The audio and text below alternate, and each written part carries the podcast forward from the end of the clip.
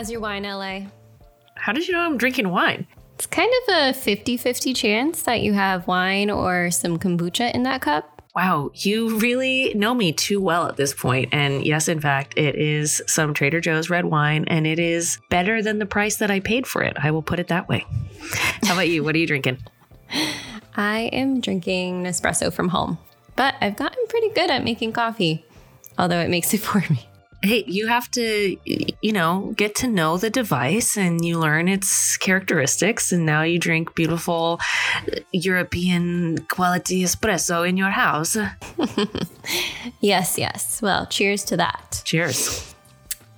So, who do we have on the show today? Well, uh, today we are going to be talking about niche. You know, it's like uh, how to avoid being the something for everyone kind of freelancer and really get great at what you are best at. And we have co founders Ambika Nigam and Christina Nizar of Zeit to talk to us about that today. I'm so excited. I personally found it very difficult to niche down at the beginning of my freelance career, so this is going to be an amazing episode. Honestly, I still find it difficult and I still don't really exactly, though you'll see when you listen to this interview, I, I have improved my ability to niche since talking to Christina and Ambika. So yeah, it's it's a pretty great convo. Uh, shall we get right into it? Yeah, here's to niching. Let's do it.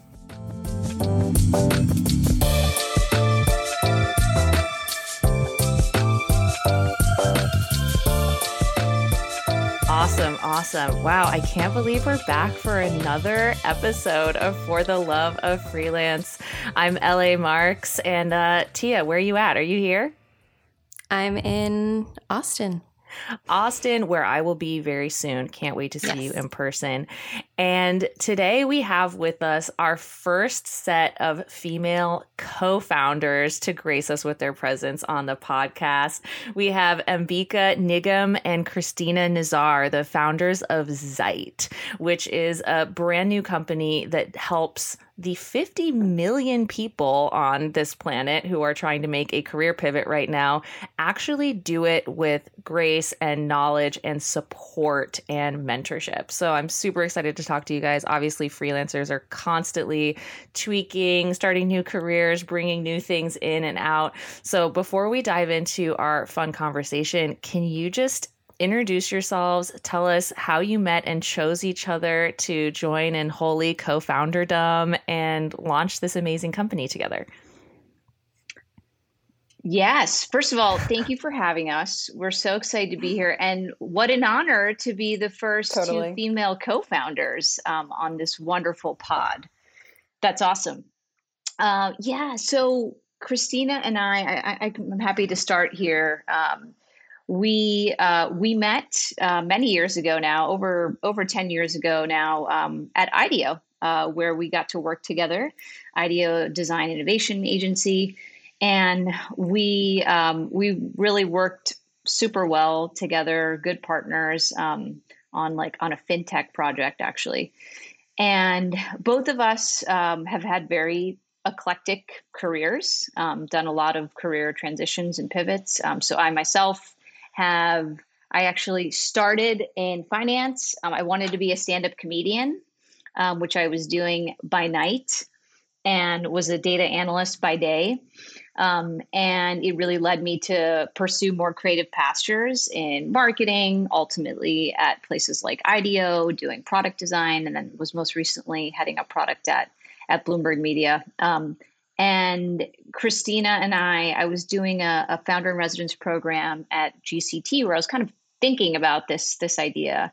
And she happened to walk in one day and we were she was she was there talking love at first sight.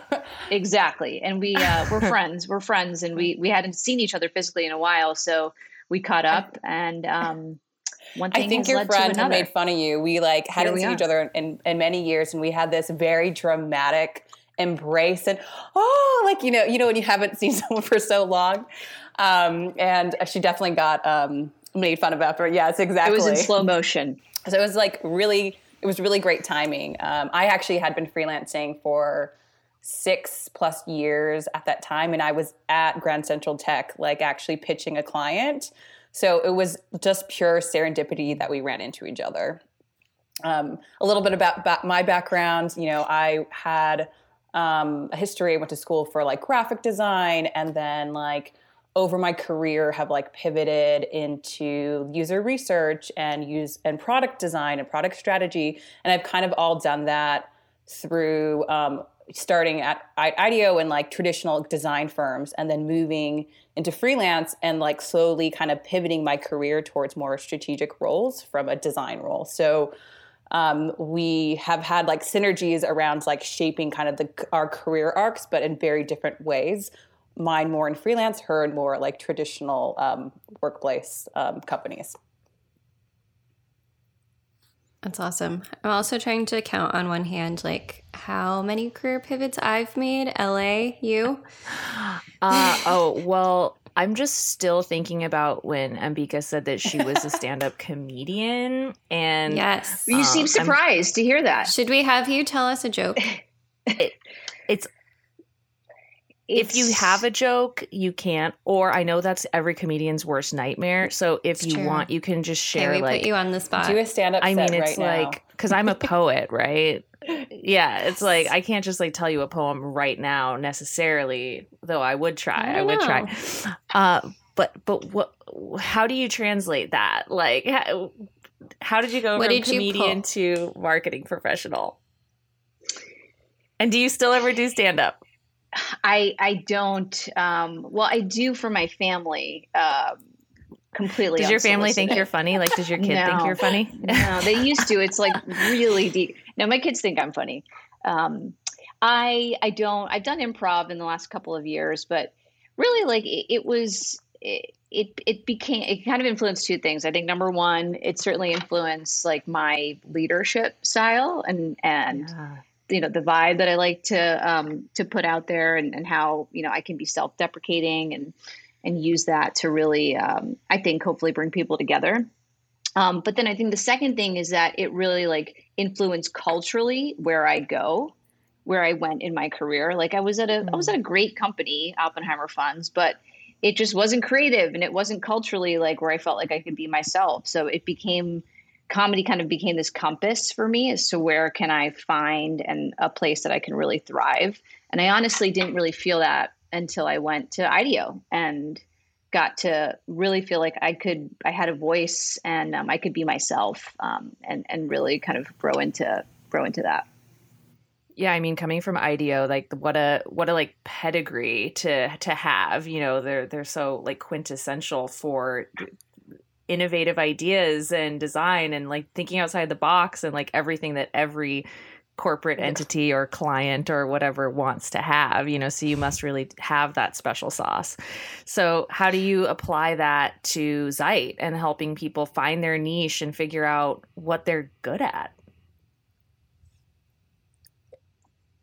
Yeah, well, I, I think you know it's it's in the this is the beauty of, of Christina and I getting to work together. I think there's a couple things. So number one, the ethos of um, of Zeit in so many ways is being human centered. Like this is we fundamentally see there's a lot of platforms out there that are about career advice and career support, but um, we fundamentally think that there's a white space in there not being a place that is truly user centered user centered a place that is like really job seeker yeah. forward hmm. and because everything always ends up being more about what a corporation or an enterprise needs so i think that makes us like ruthlessly and i think uh, secondly too i think it, it's a way at approaching a problem like i think when we talk about Zeit, we try to like trick you in some ways to, to get outside of your head to trick you into what you're good at, to, to expressing what you're good at, to what pathways you want to discover. Because we get into kind of these loops, right? Around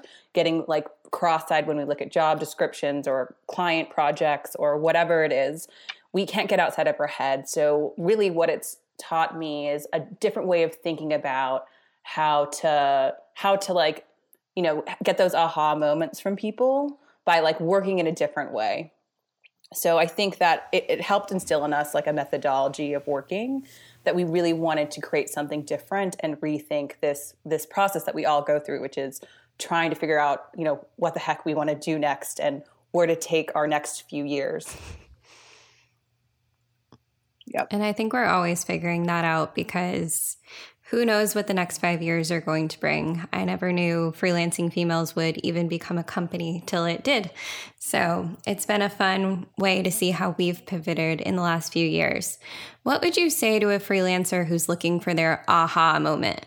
Yeah, I think that there's a few things. I think that what we realized was it's a little bit of a mindset shift here. It's a, it, it, there's some needed self reflection, really trying to understand what you truly are good at and what you truly gets you excited, right? So I think that we oftentimes look at um, other roles and responsibilities or projects we want to do, but it's not about looking at that. It's about really like centering yourself and reflecting on what are the skills that I have that I really want to double down on, enhance. It's not about, you know, there's, we tend to look at skills as things we're really good at and things we're bad at. And a lot of people spend too much time really focusing on the bad things, making the bad things better, as opposed to like elevating and focusing on the things I'm really great at.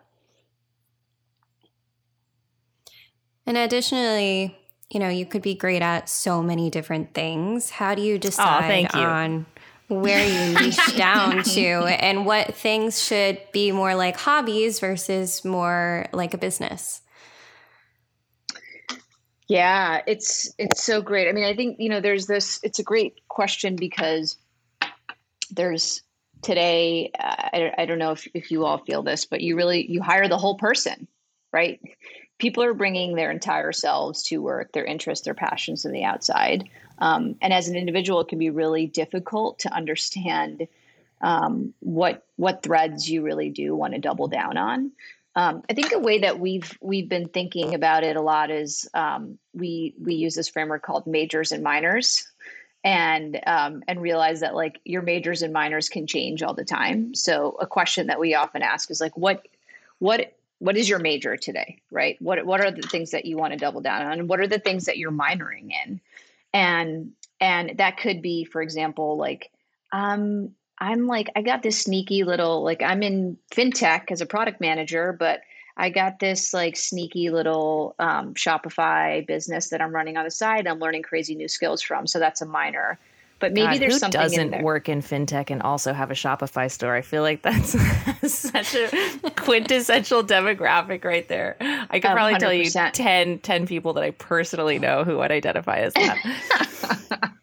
Wait, so um, hold on. What is can everyone say what their major and minor is? I think that's so interesting. And this is something that I I was talking to you guys about before. I like I'm like I think I'm a double major, not a major and a minor. But but so if go through T- Tia, what's your major? What's your minor? You're on the spot. I'm over me. here like don't go to me first. um my major is I'd say leadership and my minor is oof, um, marketing. Mm-hmm. I, I, guess mm-hmm. marketing. Mm-hmm. I mean, we've done marketing partnerships. I've done event planning. I've done everything leads to where I am now. And no, actually, community building. Oh yeah, yeah, yeah, totally. Yeah, that's, that's, probably my best best asset determine, there do you determine it by what you're best at what makes you the most money uh, what what you've done the longest? Like how do you know what you like to do the most? Or is it like does it have to be kind of all of the above? Well, i all think it, it. has to pull oh, from all of those areas. Yeah, yeah totally. we can i mean the thing with community building is I was able to build freelancing females, which turned into giving me the ability to make money by helping other women. And you need to be able to succeed in that and make money, or you can't continue to do it, or you have to do it on the side and find something else that's a moneymaker. So I think they all go hand in hand. Yeah. Yeah. And I think people treat minors right now as kind of this experimentation. And if is like, could that be something that could turn into a major? What needs to be true for that to be turned into a major or for it to take on like a bigger sphere in my life. Um, which i think is such a great like what a great phase of work future work you know that we're in right now that we have the ability to do that. Christina what about you? what's your major and minor? is like i is like probably like product thinking like new product thinking. So that's where uh, Ambika and i align a lot. Like i'm really excited about like reworking this problem like that's what gets me out of bed all day. That's what I get paid for. Um, that is what I'm really excited about. And my minor is probably around storytelling. So that's something my past uh, I had mm. done visually as like a designer and somebody who's crafting how, how to not only communicate effectively but make it really compelling. So that's what I really love to do. So product and problem solving. Do you mean like actually? Yeah. Inventing? So there's like the innovation. like what, yeah. Yeah. Like, like, you're an inventor. That's a great way. Yeah. Thanks cool. for reframing that for me. I'm an inventor. I'm going to own that. but um, yeah. Yeah. I think we're like, I'm just really excited about like reworking problems, reworking, like creating new things for people in a way that works, that resonates with them. Um, and that that's super exciting for me.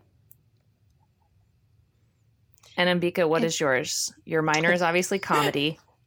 it's one of my minors. Yeah.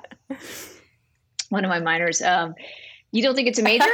I'm going to convince you by the end of this. All right. um, my uh, my my major is is leadership. I would say like b- leadership, business strategy, and um, my minor is pattern pattern mapping. Like I'm kind of like known for, in like a tactical sense. I'm kind of this like framework nut. I've always been the person like, oh, there's like a lot of information here. Who can like help us build a framework to kind of like figure this out? So I think that's like a big tool that I use a lot to solve to solve problems. Wow, breaking it down into this way also makes your company make so much sense. You guys saw a problem, you saw a space where there needed to be an inventive new solution, a new approach, and mapped it out. And now you're telling the story of it and leading people into their their own futures, right? Like it's like duh. well, yeah. I mean, I'm, it's good. It's good to hear you say that because I feel like part of you know when you hear about what we do, it's like career path discovery and and pursuit of of you know making a, a pivot. It sounds pretty straightforward, but as we all know, building companies, it's all in the execution, right? And I think the way that we approach it is through a very creative lens. Mm-hmm. And and that's why it's resonating with people. That's why like the way the tools are kind of served up to the community, it just it feels unique and feels more powerful than I think what people have experienced before. Totally. And like on in your description of what you do, like collaboration and confidence were two of the words that came up a lot yeah. and I feel like are the key things that we're supporting freelancers with with freelancing females totally. constantly. Having someone to bounce an idea off of, having someone to pick you back up and dust you off when That's you get right. a rejection or you have a failure or stumbling block, you know. So I, now might be a great time for you to tell us like do you want to share like an an amazing success story of someone you've worked with and just like what it looked like, you know? Uh, Jenny came in. She was 24. She was down on her luck as a fintech executive with a f- failing Shopify, Shopify store, and now she's what is she doing now? well, I mean, yeah, that story you just you nailed that one actually. um, so many we have so many great great stories and really powerful ones of, of like you know i think the beauty right now has been it's been really agnostic to industries. Like we had this blockbuster event a couple weeks ago, which nearly broke Christina and mine's back. Um, but it was around educators, um, educators wanting to break into ed tech. And just think about just think about the last two years that educators have had right? My friend literally just did that. He was a public school elementary teacher in Florida and he was like actually having a nervous breakdown and he just got a job working remote doing all of the ed tech stuff with like some contractor with Google. Like Exactly. Tripled his salary, all of his anxiety and attacks and stuff went away like and he's still doing education which he's so passionate about. Yes. Yes. And that's that's been so just a great example we've had we've had high school teachers elementary school teachers administrators from colleges. Um, so really really big demand and, and, many of them are going through our program right now. So um, yes it's been really industry agnostic but one you know one specific story i won't mention her name but um, let's call her stephanie. Um, and she's single mom um, came to us freelancer. This is rel- really relevant to to your wonderful community. Um, who had done a really amalgamation of things, um, including writing, including brand strategy, including research, and she wanted to she wanted to increase her salary. She really wanted to get a full time job, and um, she done her research and said, "I think I want to break into customer success um, management."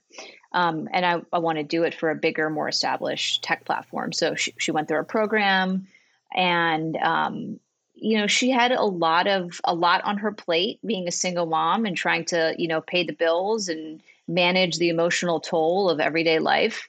And um, we, you know, one day uh, on in our Slack, where a lot of our community uh, lives, uh, I just I get a Slack message from her that was like, "Guess what?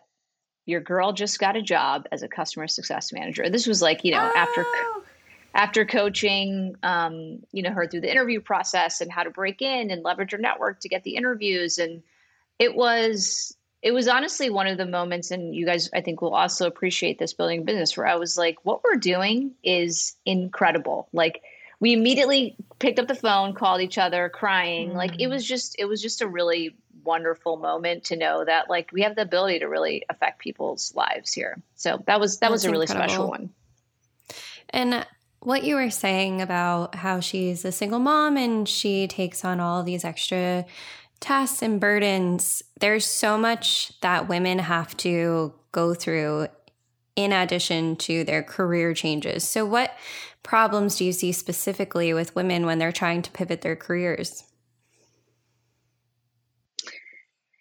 Yeah, I mean, I can I can jump in here. I know Christina has a lot of thoughts on this too, but uh, like just just being a mom, I, I will say you hit on one of the big ones, right? I mean, we all I think know this stat around how forty six percent of women never never return to the workforce, right? After becoming a mom, that's insane. Oh wow, I didn't actually know it was that high.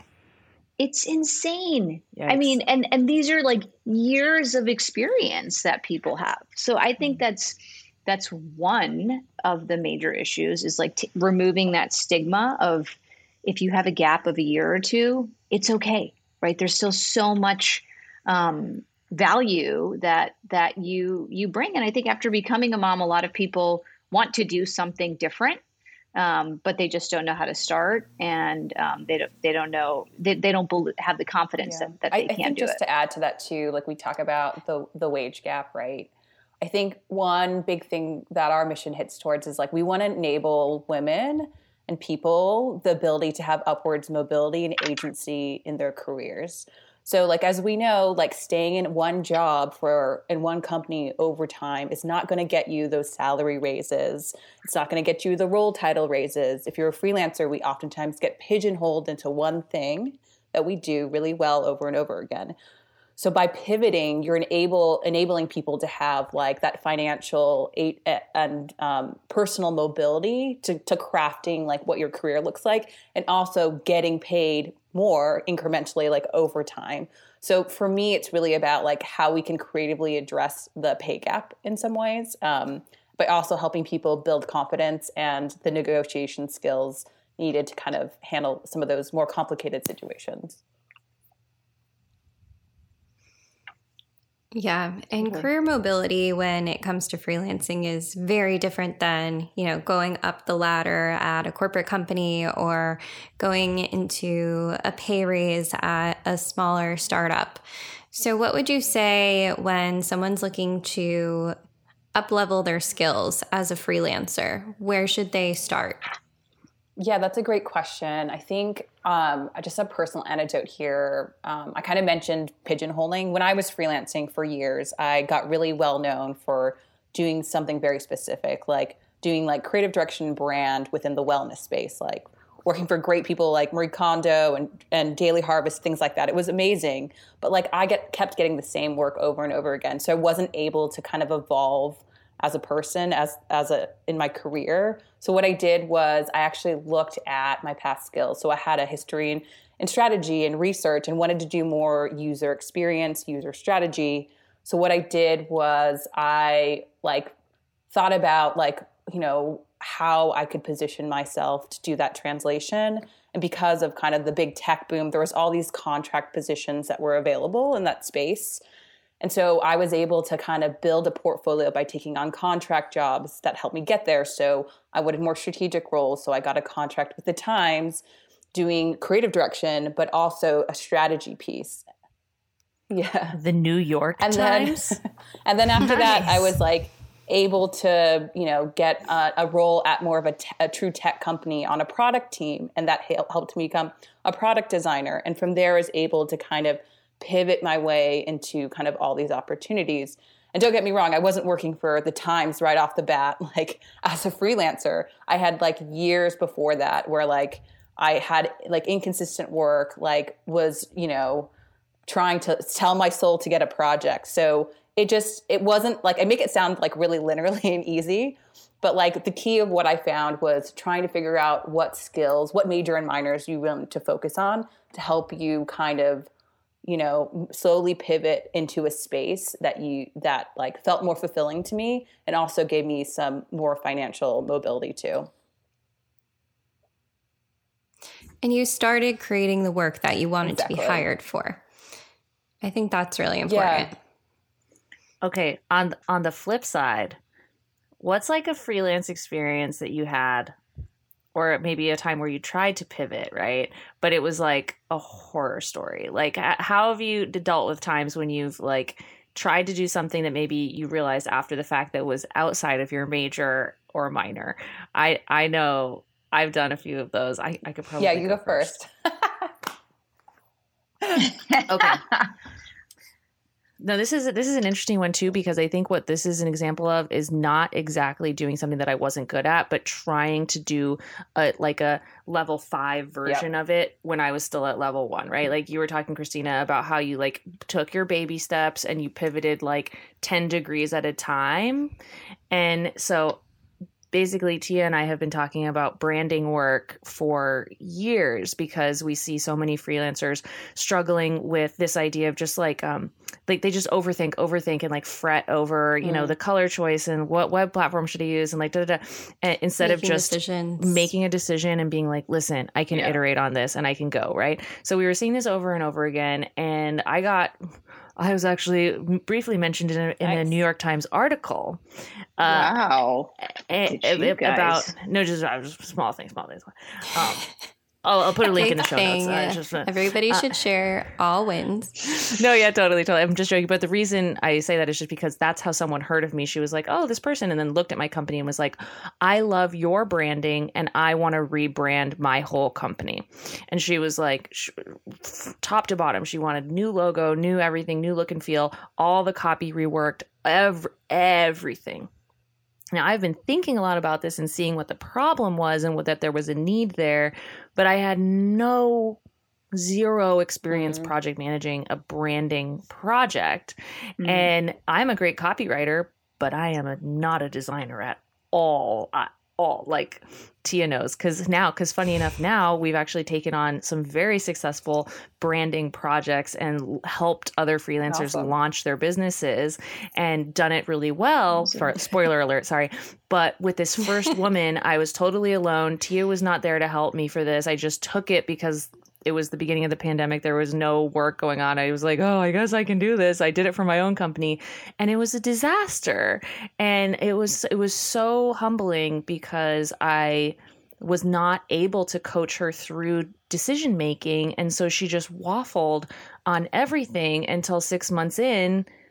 She was like, I give up and she just gave up and i couldn't stop her from giving up because i was like honestly i kind of want to give up too you know so uh, yeah I, that's mine but you learned what you did truly like with branding and yeah, and, and what now, I was good at and what I needed yeah. to bring other people in to support me on.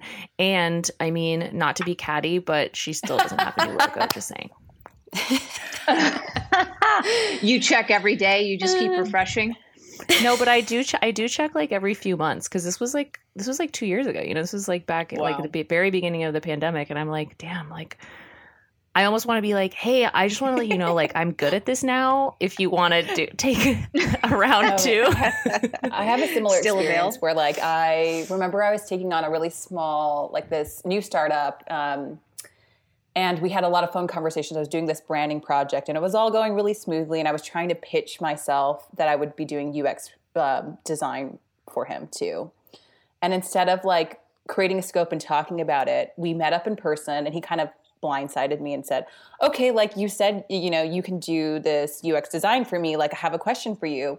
So then we went into this gigantic conference room in this very fancy building, and he's like, "Okay," and he pulled up his website and was telling me like he he really needs to get users to like sign up for his program and da da da da da and like so on and so on and then like walked through the website like once like like a few seconds per screen and was like, okay, well, how do I solve this? And then I was just like, oh my gosh. And I had no idea, like, this is not, like, if I had more experience, I would have been like, this is not the way to solve a problem.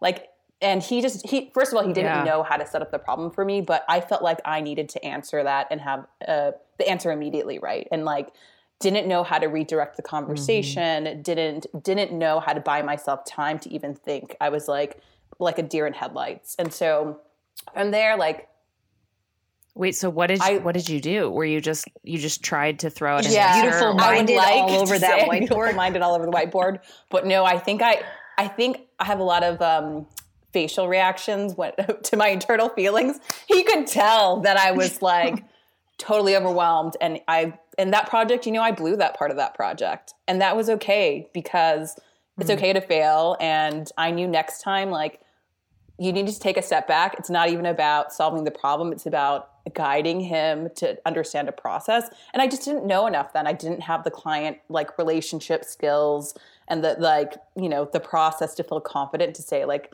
this isn't the way to do it. Let's let's back up. So I lost that that bid for for that proposal and that was okay because eventually built up my confidence to to pitch more projects in that space.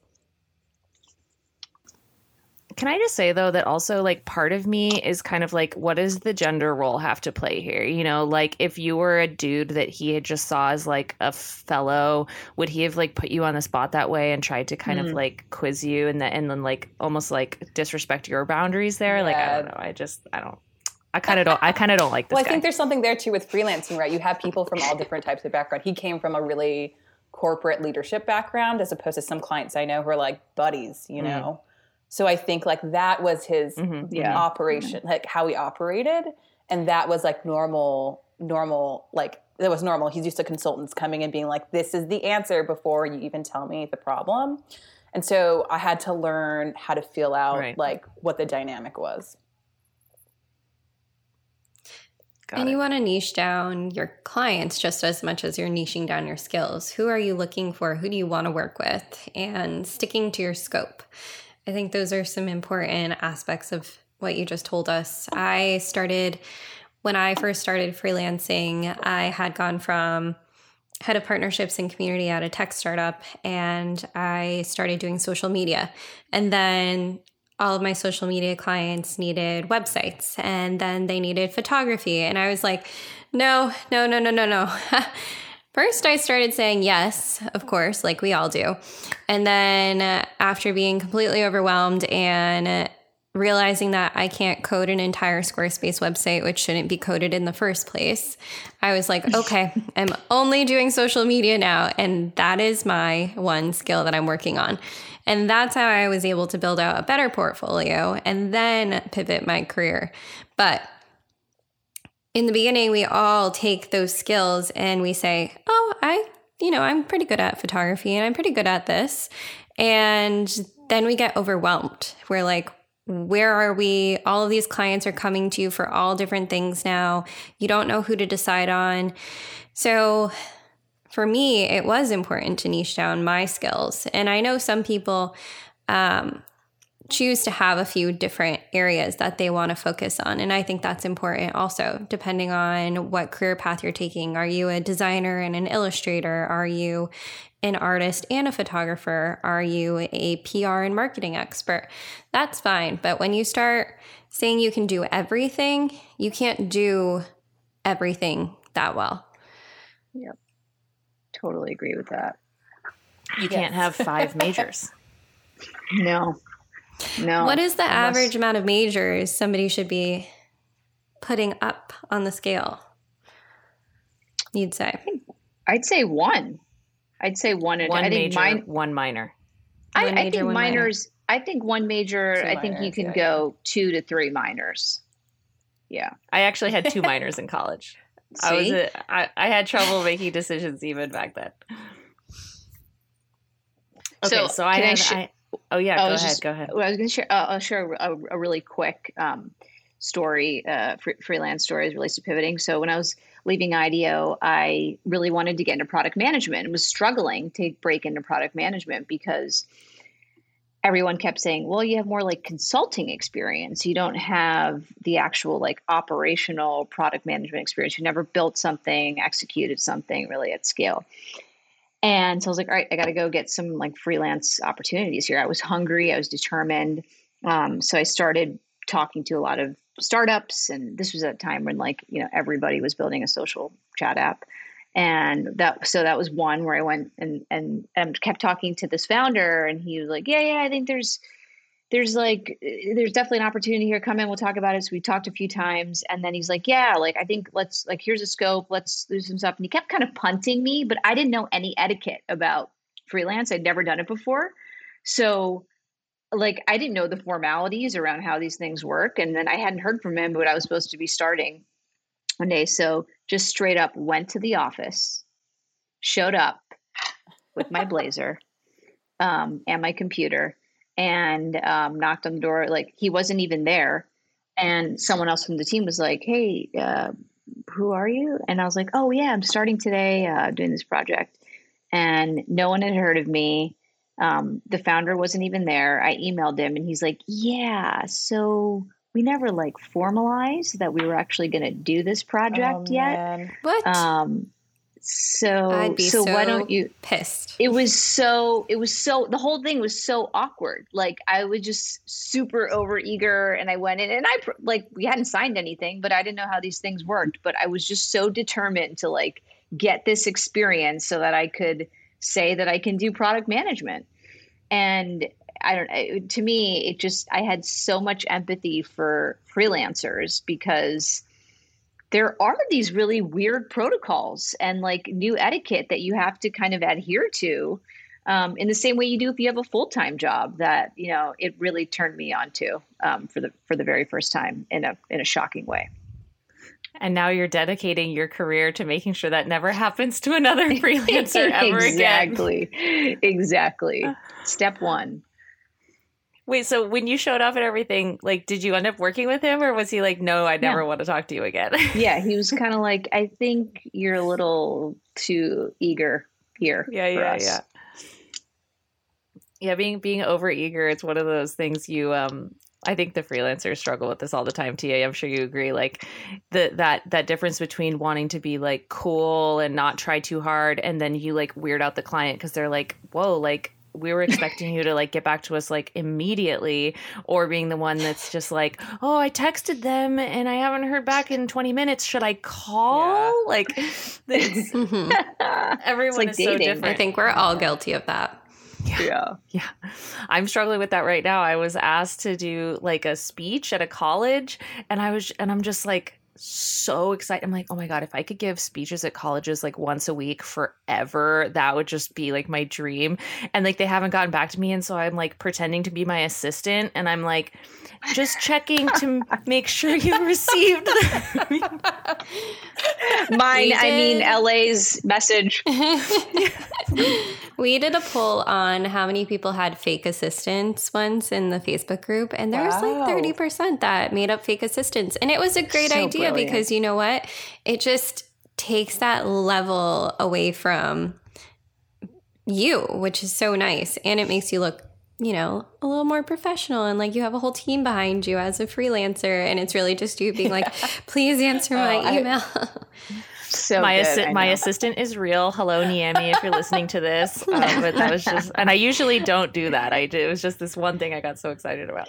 I used to have my fiance pretend that he was my assistant when I was a blogger back ten years ago. Boss, boss por- move with partnerships, and it worked out. They were like, "Oh, she's more important. I'm going to email oh, back now." That's brilliant. And you got more answers. That's so brilliant. I'd have to use it as like I'm so sorry for all those typos. My assistant is just she's she's still learning. We're we're installing Grammarly tomorrow. Like, I have I know people who've had like friends sit on on like pitches and conference calls because they wanted to feel like they had bigger teams. So that was like to yes. get get the money. You know, you your your studio. I, you did that at, at Grand Central no, Tech, no, no, did I didn't. Oh, I did. Oh, there was one that I was part of, but I did not um had that one up. But um yeah, it's interesting just the dynamics of being able to like get some of those bigger projects. It's like, do I need to pretend to have a team of five behind me? Not that I ever did this, but it's interesting, like the psychology behind it. I mean, psychology becomes the our our everyone's minor when you're dealing with any of these career changes. so true. But um, Tia, did you have any other last questions before you run off to do wedding prep? Any burning I, thing you wanted to us burning to touch on? questions. We touched on so many different areas today. I think we did. I just want to wrap on niche, I'd say, like yeah. a little tidbit on that, and that would be awesome. So basically, you teach uh, someone their major and their minor. How do you then apply that to people honing in on their niche and making that work for them as a career path? Yeah, yeah. I mean, so there there's I think kind of broadly what we focus on if you think about the journey, it's people who are thinking about making a career transition, but they don't know how to get started. They just know they want to do something different, but they don't know what that could be. And job descriptions we talked about are super confusing so that they don't even know what it's called. They don't know what their options are. Um, so that's number one. Then there's people who know what they want to do. They just really need to figure out how to get there. And um, and then there's people who made the transition, and it's what we call like this oh shit moment, right? Where you're like, okay, I'm here, but now I really need the help because it's a, where rubber meets the road, and I have to upskill and I got to learn quickly. So so those are the three phases that we really focus on um, as it relates to career pivots. And, you know, pivot is kind of like this word which we're mixed about, honestly, because it's like we all have a mental model around it now, but it feels like a one time thing. But the reality is, this is how we're evolving through our careers. So we really see ourselves as a platform that's about career evolution and, and career mobility. Um, but in terms of you know what what we do, so we provide both the emotional and the functional support to help people through each of these stages. And we do that tactically through coaching, um, group coaching, one on one coaching. Um, we do it through really strategic playbooks and resources um, that guide people um, through like resumes, conversations, interviews, um, pick me ups when you get rejected. Um, and we have that in a very kind of structured format that in a digital format that people can access um, as they move through the program um, and then the other thing is we use we have a lot of data and we um, use that data to do the translation to do the decoding so we'll look closely at people's um, in this case their like their self-reflection is like what you you know you, the the example that you mentioned la like somebody who said this is my major, this is my minor. And then what we do is help them translate how, um, what specific experiences they've had in their career and how they're applicable and transferable to where they want to go and ways that they should talk about it on the res- resume, where's ways that they should talk about it when they're interviewing. Um, so really kind of like building that pitch um, as well as building a list of target companies and places that are going to be really open to your your background and um, and see it as kind of like a, a two plus two is five, not just like okay, this person wants to make a you know a linear move. Two plus two is five. I think that is like the takeaway lesson, and we're actually collecting uh, actionable tidbits from every single episode for listeners to be able to reflect on the nuggets of wisdom that we glean from our awesome guests. And I feel like that idea of finding your major and your minor and finding out where you are in those three areas and how to turn that into your two plus two is five is like the thesis statement that you are proving was like so so so great to talk to you both i really want to just like get drinks with you guys and hang out and share more freelance stories and client stories. Uh, so let's Likewise. do this again. Let's do this again very soon. And I'm excited to share with all of our listeners and our community with freelancing females more about how they can um, work with you guys with Zeit. Thank you so much for having us. It was wonderful. Thank you. Thank you so much for coming on today. Well, thank you all for being here. We had so much fun today. Please go and review us on Apple, Spotify, wherever you listen to us. And if you want more information on what we chatted about, the women we spoke to, please go check out our show notes. Yeah, and don't forget to also check out the exclusive content drop on the Freelancing Females Norby page, which is going to have those sweet little actionable tidbits, workshoppy kind of items for you to actually apply the knowledge that you learned, hopefully, in this episode to your life or to your business. So uh, check out our Norby page to see more info and basically rock your world. Well, until next time, we'll see you later. Bye. Bye, y'all. Bye.